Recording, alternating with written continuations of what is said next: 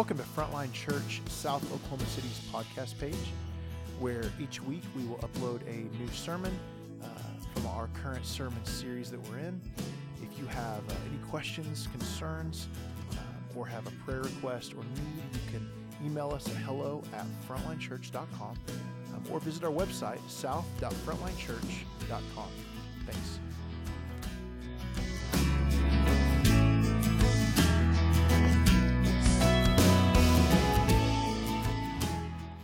The scripture for today's sermon comes from 1 Corinthians 16, 13 through 14, and Mark 12, 28 through 31. The word of God speaks to us. Be watchful, stand firm in the faith, act like men, be strong. Let all that you do be done in love. And one of the scribes came up and heard them disputing with one another, and seeing that he answered them well, asked him, Which commandment is the most important of all? Jesus answered, The most important is, Hear, O Israel, the Lord our God, the Lord is one. And you shall love the Lord your God with all your heart, with all your soul, and with all your mind, and with all your strength. The second is this you shall love your neighbor as yourself. There is no other commandment greater than these. This is God's word to us. Thanks be to God. Hey, good morning. You guys can grab a seat.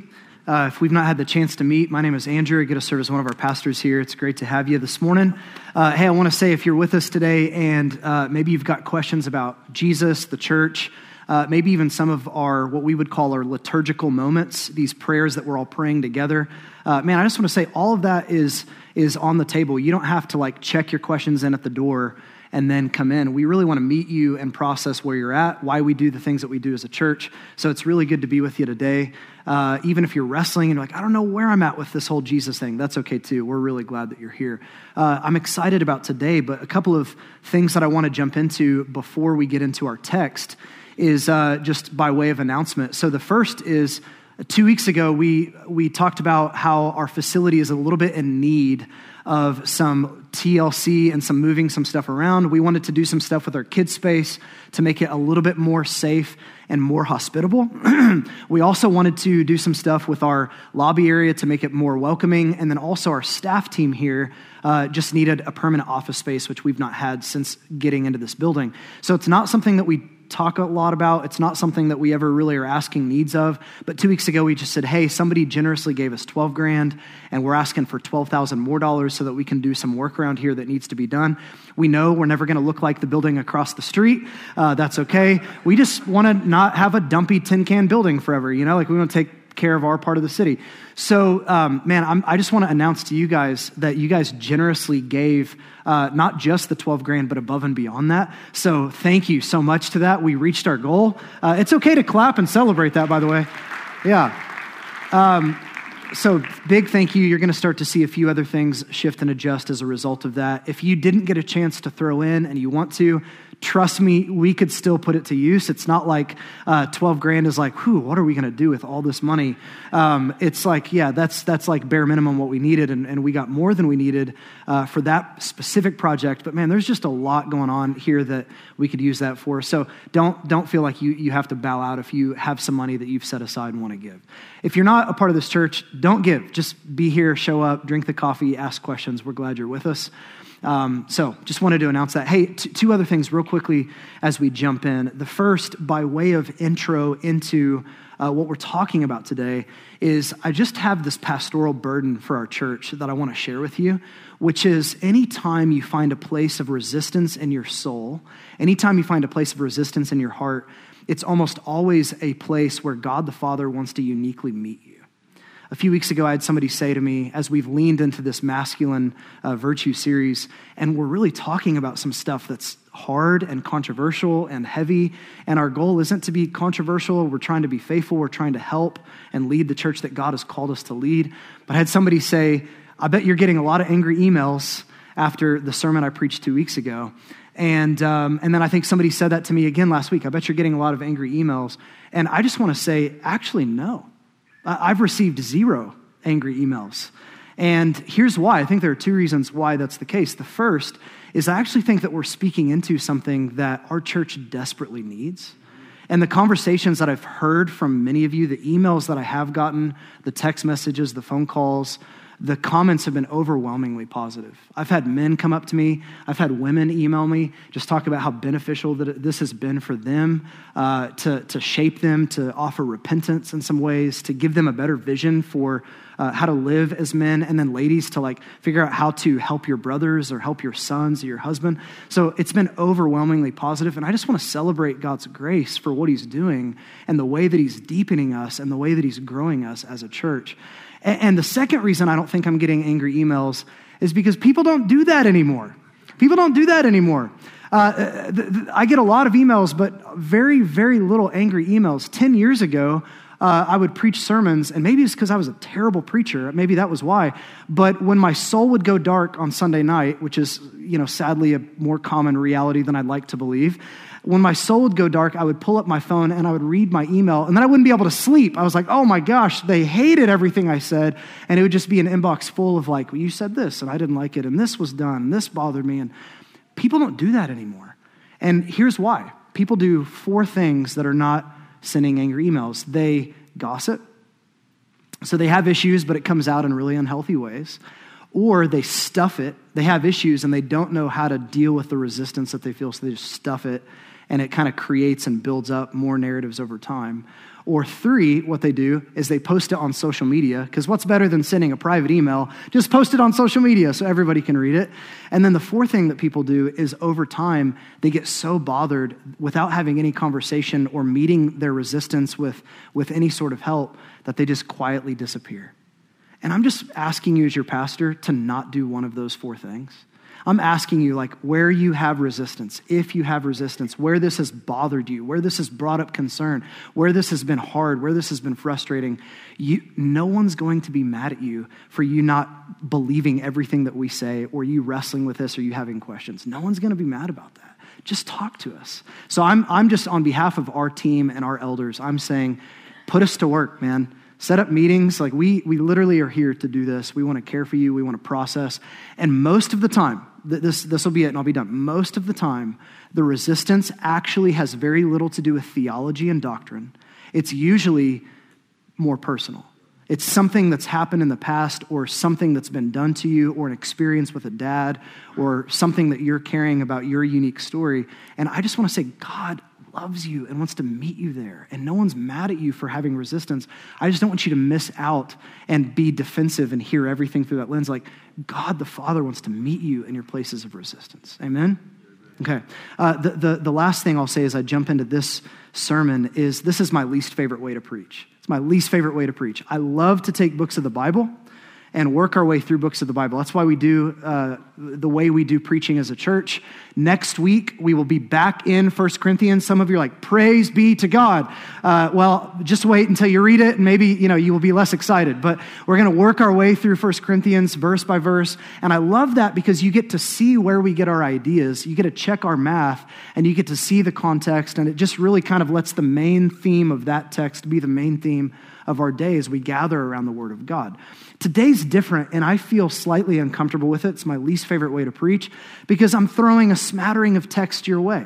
And, and I'm not really showing you my math. And I'm not, what, what I'm really trying to do is take 1 Corinthians 16 and use this as a biblical framework to build out a theology specifically for men, where it says uh, that we're called to to, to stand on guard and to stand firm in the faith. How do we do that? How do we be watchmen and stand firm in the faith?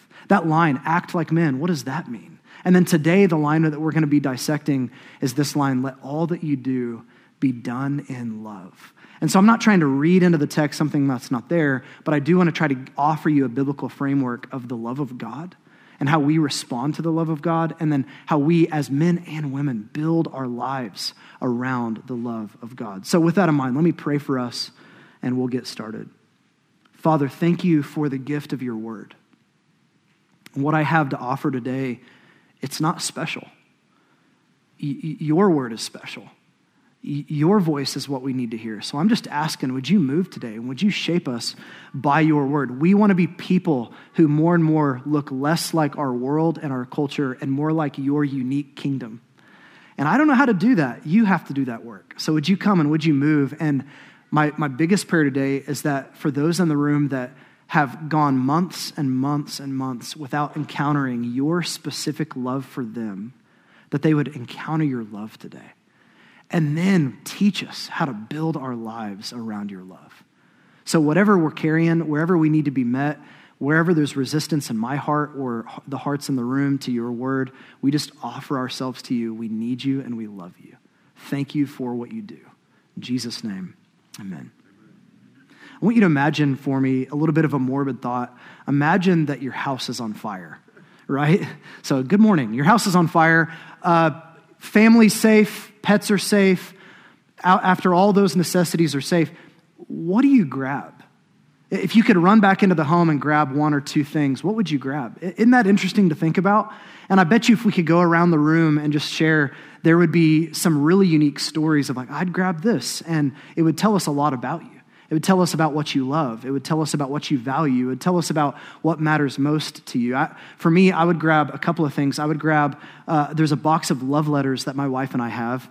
And this has survived a tornado. This has survived like all the, the moves that we've made. We have these box of letters where anytime we write anything, even if it's like, I'm praying for your day this morning, we put it in that box. Uh, birthday letters, anything like that. And so that's like, that, that would be something I would grab that is irreplaceable. I can't get that back if a fire burns up our house. I would also run in and grab, I was given a 30 30 Winchester rifle when I turned 13 because I'm from Choctaw, Oklahoma. And that's what we do in Choctaw. Uh, my, my dad gave me this rifle when I was 13, and the whole idea was like, hey, this rifle is powerful. This rifle has the potential to bring harm. This rifle can destroy and kill, but this rifle can also protect. This rifle can also uh, get life and provide food. All right, this is my dad's speech. And he said, Your masculinity is the same way. You can bring harm, you can destroy, you can kill, or you can use your strength to bless and to provide and protect, right? So I'd grab that because I, I can't get that back. And if I can go buy any other Winchester, but I can't get that back, right? So, what would you grab if a fire was burning in your home? What are the things that matter most? Jesus is being asked a similar question in Mark chapter 12. He's being asked a similar question, not about a house fire and what he would grab, but more specifically about the law of God. And out of all the laws, out of all the things that God has said and commanded his people, the people of Israel, to do in the Old Testament, what is the thing that stands above all else? What's the one that matters the most? And what he points to is really, really interesting. So, with me, Mark 12, look at verse 28. And one of the scribes came up and heard them disputing with one another. This is uh, a moment where Jesus is in the temple. Religious leaders are trying to trap Jesus in what he's saying, asking him questions to make him look dumb, trying to get Jesus canceled because they are fearful of the leadership that he's bringing to uh, the people of Israel. They're, wor- they're worried about losing their own power and significance. So the scribe is watching this interaction between religious leaders and Jesus. And it goes on and says, Seeing that he answered them well, the scribe asked Jesus, Which commandment is the most important of all? Now, scribes are like one part theologian and they're one part lawyer. There's 613 laws in the Old Testament, and these guys were supposed to be the people that were experts in the law. So if you needed justice mitigated between you and a neighbor, if you were trying to figure out God's heart behind something, you would go to a scribe, and they were supposed to be experts on the law that could mitigate between right and wrong, good and evil, and adjudicate different matters. And so this guy's curious like, out of all the 613 laws, there's like 365 positive I'm sorry, negative commands, don't do this. And there's 248 positive commands, do this and live this way. Which is the most important one? And this is a clarifying question for Jesus. He has to answer wisely. And what he does is he actually points to something that, in many ways, is the nutshell law. If you can do this law, if you can obey this one command, then all the other commands are sort of uh, find their home, if you will, in this one command. So look at what Jesus says in response. Verse 29. Jesus answered, The most important is, Hear, O Israel, the Lord our God, the Lord is one. And you shall love the Lord your God with all your heart, and with all your soul, and with all your mind, and with all your strength. Three things I want you to see today. The first is this it's the call to love, the call to love God. Now, here's what's really interesting about this. This is a command uh, from Deuteronomy chapter 6. It's known as the Shema. The Shema uh, means to hear. It's hear, O Israel, right? The Lord our God, the Lord is one. And this, for ancient Jewish people, was sort of like their version of, of the Lord's Prayer for you and I. They would pray the Shema in the morning. They would pray the Shema in the evening. They built their life around the Shema. And the whole idea of the Shema is God is one. He's, authority, he's the authority. There's no other God but the God of the Bible, Yahweh. And He deserves our ultimate allegiance. He deserves our ultimate affection and our ultimate love. The people of Israel were built as people around the love of God alone as ultimate and as the authority. And they're called to love this God with everything in them. Now, here's what's really fascinating this command to love God doesn't even show up until Deuteronomy chapter 6. If you're familiar with your Bible, there's a lot of biblical history and narrative before Deuteronomy 6, and this command doesn't even show up to love God until Deuteronomy chapter 6. And here's the point that I just want you to see before we move on real quickly is that our call to love is a responsive love to God. That we're not just called to love God and like muster up our affection for God, but actually remember this was the God of love who uniquely chose Abraham when Abraham was a pagan guy in the wilderness worshiping the moon and the sun and the stars. God shows up to that guy who doesn't love God, wants nothing to do with God, and God says, I love you and I'm choosing you. And I want to adopt you as my unique son and bring you into my family. And then from Abraham, the, the people of Israel become a nation. And then they find themselves in Egypt in bondage and slavery under harsh, uh, cruel taskmasters and Pharaoh and oppression and all these issues. And God comes to his unique people who are in bondage and slavery, and he fights for them. He redeems them. He brings them out of slavery. They, they cross over from death to life, the Red Sea, and he brings them them to Mount Sinai, and at Mount Sinai, he gives them his law as his unique people. And after all of his love, his affection, his choosing, his adoption, and bringing them out of their slavery, out of all of that, he then says, Now respond back to my love.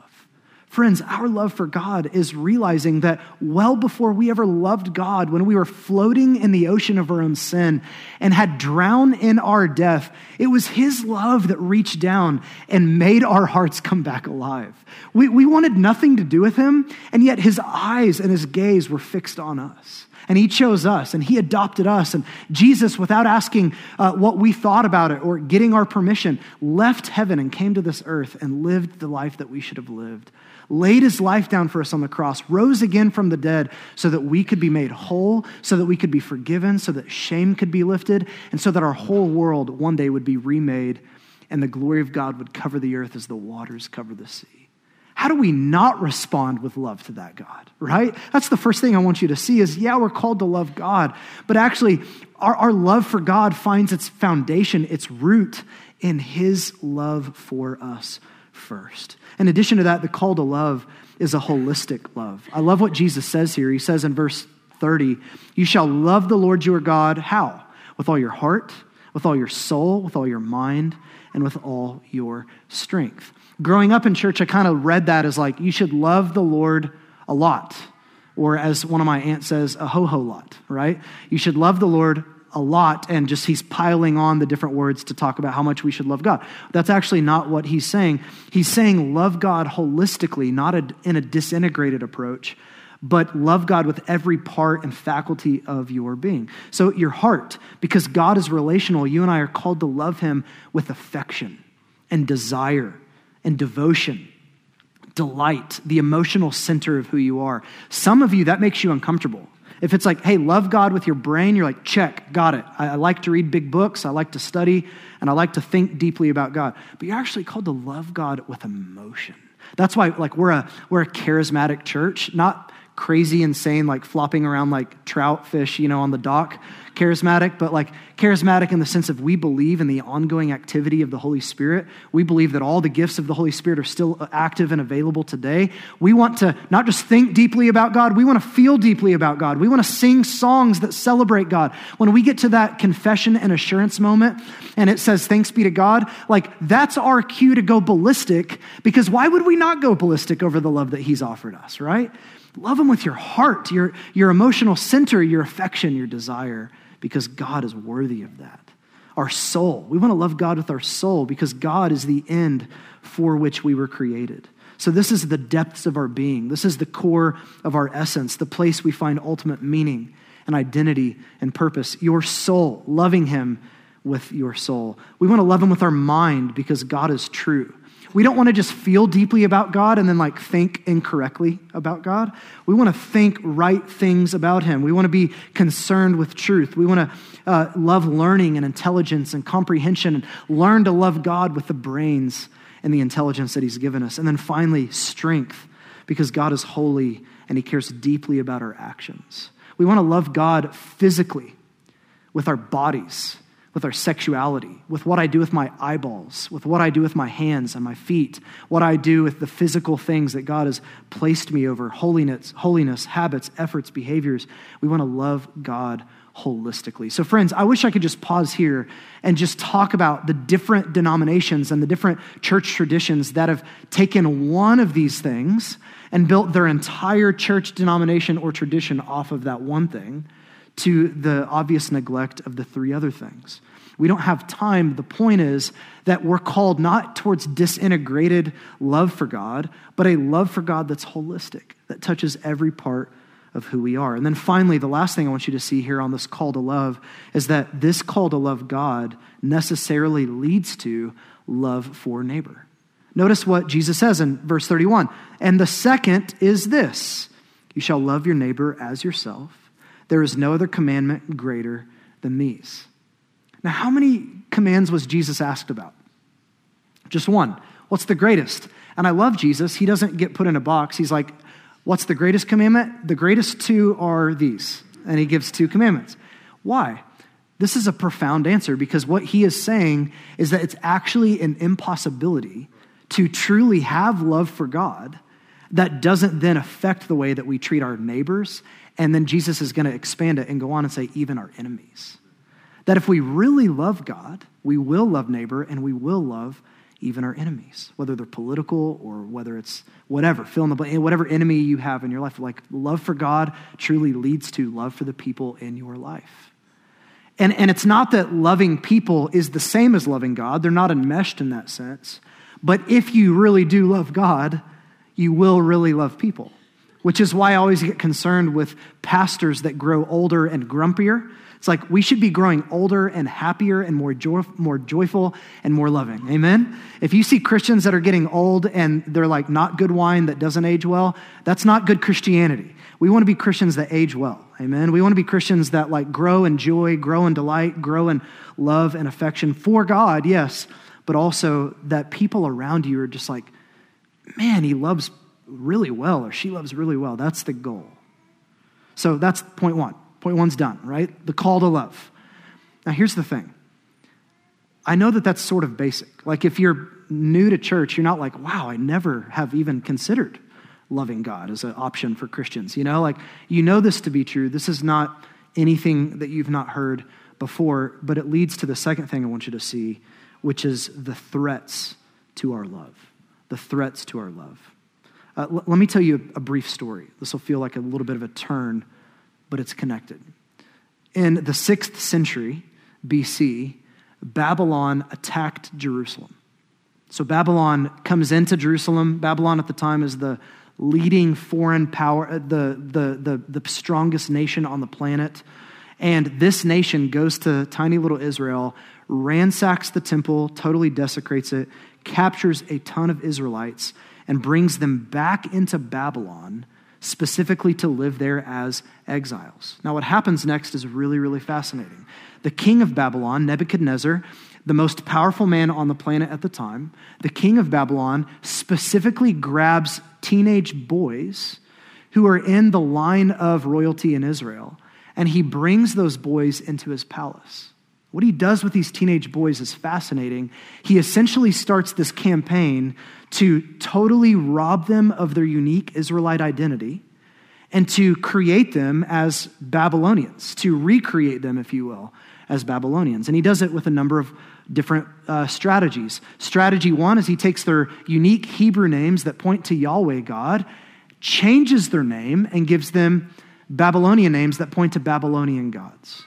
Right? He then uh, sets them up on a diet of food and wine that goes against the unique dietary restrictive laws that uh, Jew- Jews had in Israel. And he says, Don't eat the way that Jews eat anymore, eat the way that we eat, drink the way that we drink.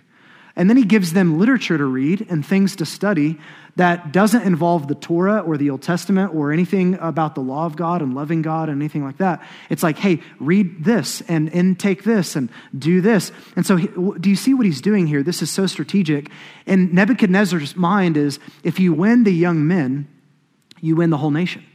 If we can get the young men of Israel, then we can flip all of Israel. And if I can take these Israelite young teenage boys and turn them into good Babylonians, then they're going to eat themselves from the inside out and they'll just embrace our whole way of life altogether. Now, with that, it's fascinating, isn't it? But four young boys stand out. You may have heard of them. Four young boys Daniel, Hananiah, Mishael, and Azariah. Now, other than Daniel, we know these boys actually better with their Babylonian names than we do with their Hebrew names. It's Daniel or Belteshazzar and Shadrach, Meshach, and Abednego. Now, what's fascinating about these boys is that as young teenagers, they're in the middle of the belly of the beast, if you will, in Babylon, and they somehow stand up and say, No, we're not going to do that. We're not going to eat the way that you want us to eat. We're not going to bow down to the God that you tell us to bow down to. We're going to do things very, very differently. And actually, what God does through their decision to stand up to the most powerful enemy, the most powerful nation on the planet, the most powerful king, even at the threat of getting thrown into the fiery furnace, which they do get thrown in there, even at the threat of losing their own life, they are standing up and saying, We are going to love God alone. We're going to be resilient in love. We're going to be resilient in building our lives not around the love of Babylonian culture, but around the love of God Himself. Now, it's interesting, isn't it? They don't escape Babylon, they don't leave Babylon, and they don't even rail against Babylon as much as they live inside of Babylon as a faithful presence of devoted love to God. Now, here's why I bring that random story up, because when we think about the threats to our loves, specifically this call, the essence of Christianity, to respond to God's love with love for God and love for neighbor and love for enemy. Here's what's fascinating, friends. You and I live inside of what's been called digital Babylon. I didn't coin that term. That comes from David Kinnaman, the president from Barna Research Group, but he coined this phrase, digital Babylon, as a way to describe where you and I find ourselves today in our cultural moment. Digital Babylon is interesting because Babylon in itself is a real place in the Bible that functions as a metaphor for any place that's opposed to God. That's how it shows up in the book of Revelation. Ba- Babylon is any place that you find yourself in that is actively opposed to God and his way. And David Kinnaman says digital Babylon basically has three elements to it. Number one, unlimited access. Our phones, internet, social media, streaming platforms, all of that, we are so tapped in. We have unlimited access to anything that we want to have access to, right? The second thing that digital Babylon is marked by is profound alienation. So, on the one hand, we're the most connected we've ever been, but on the other hand, we're actually the most disconnected as a culture that we've ever been. And then the third thing he says is that it's marked by a crisis of authority and identity.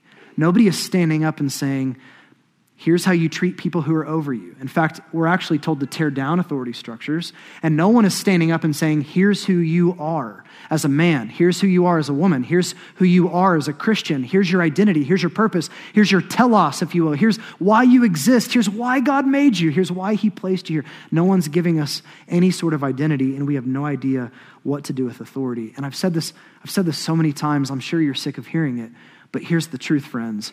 Babylon, digital Babylon, has a profound effect on your loves. In fact, what I would say is that your day to day lifestyle, 24 7 access to all these things, has a shaping and disordered effect on your love for God, your view of neighbor, and even your view of your enemy. That it's totally affecting the way that we live. And actually, what happens over time is, as we just kind of go through the lazy river of our culture, is that we start to look more like our culture than we do like the kingdom of God. We actually start to love what people who are far from God love. We, we desire what they desire. We look just like our friends next door that aren't followers of Jesus. There's really no difference in their vision of the good life and our vision of the good life. And so here's the question, friends how do we stand in that tension of being called to love God, to build our life around the love of God while we live inside of digital Babylon that's actively waging war against our souls? I mean, just think about the spiritual input of your life and my life versus the digital input of digital Babylon. Even using conservative estimates, the typical person consumes nearly 20 times more hours of screen driven media than they take in spiritual content. And it's a little bit better for consistent churchgoers, as in people who attend church twice a month or more, but it's still pretty bad. 10 times more hours of screen driven media than spiritual content. So just think with me for a minute. What does it do to the soul of a Christian when you go to bed having watched soft porn on Netflix? You wake up and reach for your phone first thing to flip through Twitter to find news headlines that are catered to your specific uh, political perspective already so you can continue the echo chamber. Then you go to work and you scroll through Instagram wishing for a different life. And then you come home and you do it all over again, day after day after day after day. I'm not asking, is that right or wrong? I'm saying, who are we becoming as we live the way that we live? Digital Babylon is threatening my love and your love, my ability to receive the love of God, and my ability to respond to his love, and my ability to love my neighbor and even love my enemy. Because everything about our culture says destroy your enemy, hate your enemy, cancel your enemy. How do we be people of love in this culture?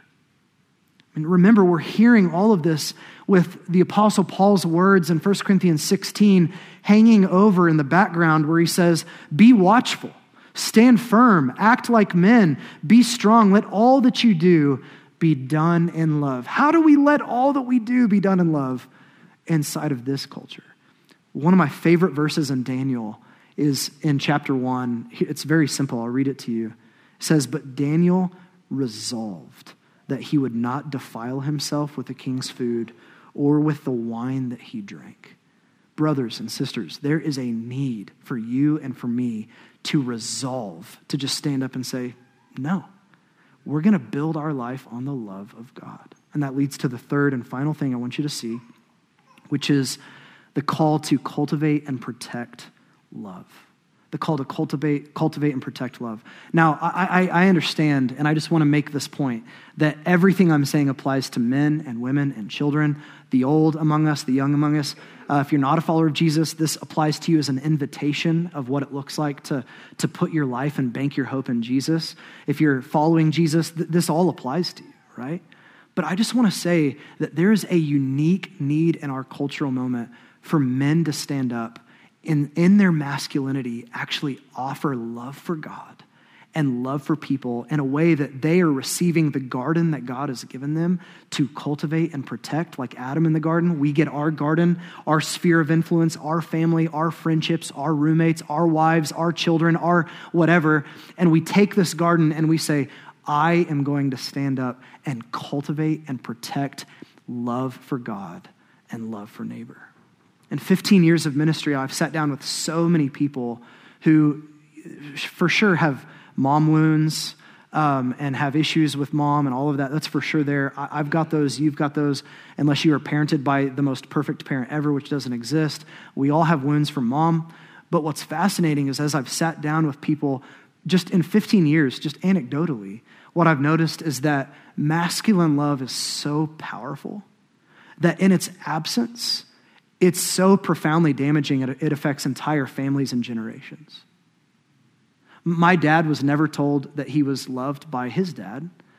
And some of the struggles that I have today come from my dad learning how to just even verbalize, I love you, which he did all the time. He was an amazing dad. But that has a profound effect on a man and on a family and on entire generations. And likewise, masculine love is so profoundly powerful that when men stand in the love of God, and when they offer love and blessing and protection to those around them, they cultivate and protect love, it has lasting impact on generations. It's profound and it's needed. There's a, a verse in Psalm 123 that more and more as I get older is becoming my ultimate desire. Like, I'm okay with being a mediocre pastor. Some of you are like, you're doing great. Yeah, I know. Uh, I'm okay with being a mediocre preacher. Like, I'm okay with like no one knowing who I am. I'm, I'm okay with like the church never growing or maybe, you know, decreasing and all that. I want to do my best. I want to try hard. I want to be a faithful pastor. I want all of that for sure. But I'm okay with like being mediocre as a pastor. But more and more and more, what I want for my life, my vision, is found in Psalm 123. And it describes this man who is like a tree that offers shade to those in his life. Listen to this man who fears God. It says, Your wife will be like a fruitful vine within your house. Your children will be like olive shoots around your table. Behold, thus shall the man be blessed who fears the Lord.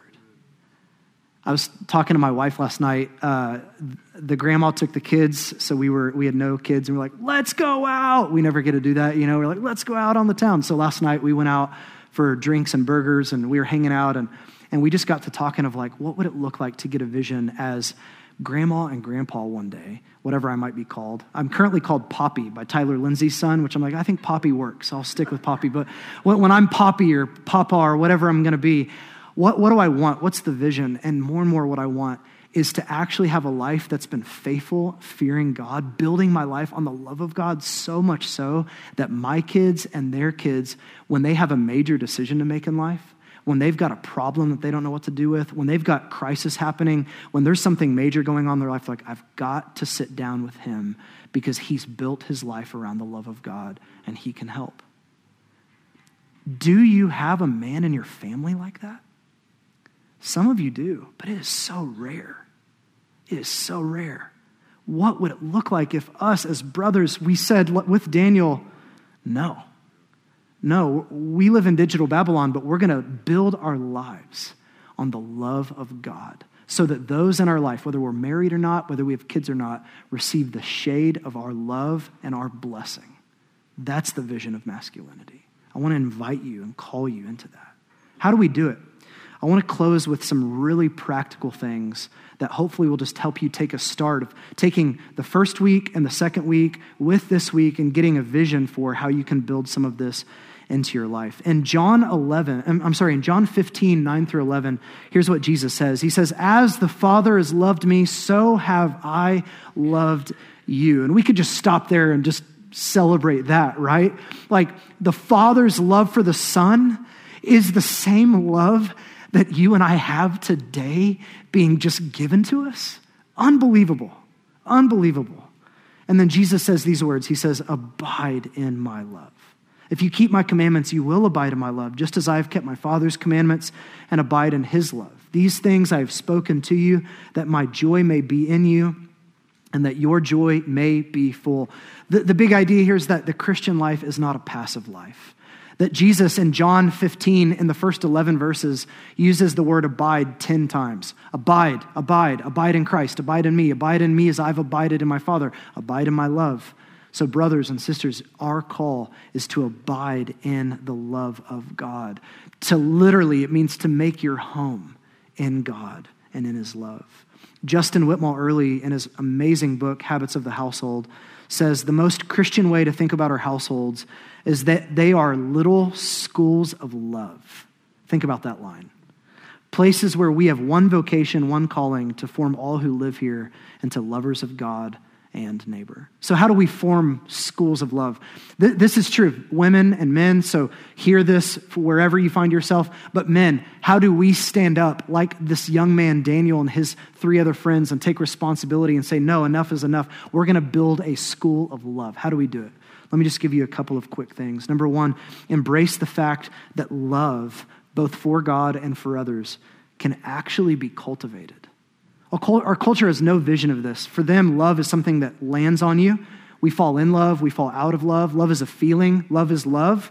So you kind of just love, and then when you don't love, you find somebody else to love, right? But in Christian context, love is primarily about the self sacrifice of yourself for the good of another person. And ultimately, that love can be cultivated, it can grow or decrease. It can expand or be diminished based on how we care for and cultivate our love. So I just want you to get a vision for your love for God can be cultivated. Did you know that? And you know this because your love for your hobbies gets cultivated. The more you research, the more you study, the more you invest, the more your love and devotion to that hobby increases. What does it look like to get a vision for cultivating your love for God? Number two, do a time and a habit audit. Take what I said in week one and what Pastor Kevin Colley said last week, and then just think about your life. And I want to invite you to do a time and a habit audit all of us have habits, whether they're intentional or not. That your day typically looks the same, right? You come home and you do the certain similar things from day to day. So I just want to invite you to pause. And if you're married, maybe do, do this with your wife. If you're single, maybe do this with a, close friend that knows you well and process and just kind of figure out, like, what does my day currently look like? Do a time and a habit audit. What are the intentional and unintentional activities that you find yourself just giving yourself to? Number three, Start small, but start cultivating. Start small. And I have to say start small because sometimes when you and I get a vision for like getting our life together as Christians and building our lives on the love of God, sometimes we're like, I'm going to read my Bible. I'm going to read all of it in like 4 days. And it's like don't don't do that. Just read your Bible like a few times a week, you know? To go from not reading at all to reading like 3 times a week is an amazing win. Some of us are not reading our Bibles at all. If you went from zero to three, it'd be like, praise God. That's, a, that's like, just do that. Some of you are like, I don't know what to read. I don't know how to, just get help. Well, I'll get to that in a minute. But tap in other people. Just start small. Don't try to go from like, you know, I heard a comedian say uh, his biggest frustration when he looks at workout videos, he's like, does the before guy have a video? Because that's more my speed, you know? And so some of us are like, you don't need to do the like the after video, like you need the before guy video, and that's okay. Like find out where you are and start small. And that leads me to the fourth thing subtraction, not addition. The whole point is not to add more busyness and more stress into your life. My point is that you already live a certain way. What would it look like to subtract things that are disordering your loves or not actively cultivating your love for God and love for neighbor? And what would it look like to actually add in some mechanisms, some patterns, some ways of living that will help you learn to love? Number five, take into account your season of life and stage of discipleship. Seasons are different, man. Like summer is not the same as winter, and that's true of your Christian life as well. Sometimes you're in a winter season and you're you need to factor that in with how you build your rhythms and your habits in your life. Some of you ladies, you just had a, a, little baby and you're like, I feel so guilty for not reading my Bible. Trust me, Jesus in heaven is not ashamed of you right now. He is not like, I can't believe she's not reading her Bible. I mean, she pushed a human out. How can she not read her Bible? It's like, that's, you had a baby and your life is disrupted. Grace to you. It's okay. It's not that big of a deal. Like, embrace your season of life for what it is. My wife and I have opened up our home over the last three months to uh, two different people, and our rhythms have just looked different. It's not the same. It's been a little bit more busy, and, and things have been changing and in flux. And so now, now that they're out of our house, we're like, how do we rebuild healthy rhythms, right? So take into account your season of life and stage of discipleship. Number six, keep a healthy balance between upstream and downstream practices. I'm stealing this from another pastor, John Mark Comer. He had this really helpful uh, stuff that he's written on upstream practices being those ways of following Jesus that are harder for us, and downstream practices being those ways of following Jesus that just come more naturally and are easier. Imagine paddling upstream versus kind of floating on the river downstream. And he's saying, life with Jesus, we ultimately need to fill it with a lot of downstream practices and a few upstream practices. For some of us, reading our Bibles is really hard, especially like in January and February and March when you're on a Bible reading plan and you're like, ah, I'm going to wake up early and encounter the living God and have my soul filled with affection for Jesus. And, and then you read like seven chapters on skin diseases in Leviticus. And you're like, I don't feel close to God right now. I'm just, I, I feel like I need to schedule a dermatologist appointment or something. I'm, I'm like itchy reading Leviticus, you know, like, I get it. It's hard. Some of you reading your Bible is just like, I don't even know where to start. That's okay. We can help you. But you need to figure out, like, what are the easy things with following Jesus and just fill your world with those. And then have a few things that you're like, this is work. This takes practice. This takes time. This takes intentionality. And then finally, number seven, get help from other men and from other women in community. Man, Frontline has worked hard to develop some counterformation modules we've kind of said this is what we're going to be about as a church is counterformation because we need to be formed as the unique people of god if we're going to be able to ever love god love people and push back darkness. So how do we do this? So maybe it's like reaching out and getting some of our resources on counterformation. Maybe it's getting into a community group or a discipleship group finding men and women who are further down the field than you are and just saying will you help me figure out how i can build my life on the love of god Friends, uh, the business world has the saying that gets said over and over and over that I think we need to grapple with. Your system is perfectly designed to give you the results that you're getting. Your system is perfectly designed to give you the results that you're getting. When you apply that to your life with Jesus, your love, your marriage, your singleness, your struggles with sexuality, whatever it might be, when you apply that to your life, I just want to ask you, like, what is the system telling you? Today is an invitation to just stand up and say, by God's grace, I'm going to build my life on the love of God. Would you stand with me? We've been talking about the greatest command. The greatest command is human love for God. You will not find a command in Scripture more significant, more important than human love for God. But, friends, while that's the greatest command, that is not the greatest truth. The greatest truth is God's love for humans. And if you hear nothing else I say, hear this. You have a Father in heaven who is not ashamed of you, who loves you, and has loved you before you were even born. You are not a mistake. You are not an accident. You were wired and made uniquely the way that you are by Him. And before you were ever a thought to your parents, His love has been on you. His gaze has been looking for you. He has been trying to track you down. He's like this. There's a poem called The Hound of Heaven, talking about the relentless pursuit of God for humanity. He is the hound of heaven. He's coming after you. There's ways that we've drifted. There's ways that we've neglected him. There's ways that we've, we've disobeyed. Maybe you're here today and you're not even a follower of Jesus. All I want you to know is like God's been pursuing you this whole time. Through all the ups and the downs, through all the challenges in life, through all the stuff that you're currently like trying to figure out and wrestle with, He loves you. And the evidence, the greatest proof is of His love. As, as Augustine said, like the pulpit of the love of God is the cross of Christ where his body was broken, his blood was shed for you and I. His love for us is not to crush us, it's not to condemn us, it's not to shame us, it's not to point out all of our failures and then send us away. His love for us was ultimately expressed that he hung there in our place. He's forgiven us. He rose again from the dead to give us his Holy Spirit. So if you're hearing all of this today and you're like, I, don't have what it takes, of course, you don't have what it takes. And anybody who says that on Facebook doesn't know what the heck they're talking about. You don't have what it takes. But the Holy Spirit has been gifted to you so that you can carry out a life of love for God and love for neighbor. And today, I just want to invite you to come and receive His love in a fresh way. Receive His love in a way that changes your heart so that you can love Him and love others and be a man or be a woman who stands firm, rooted in the love of God.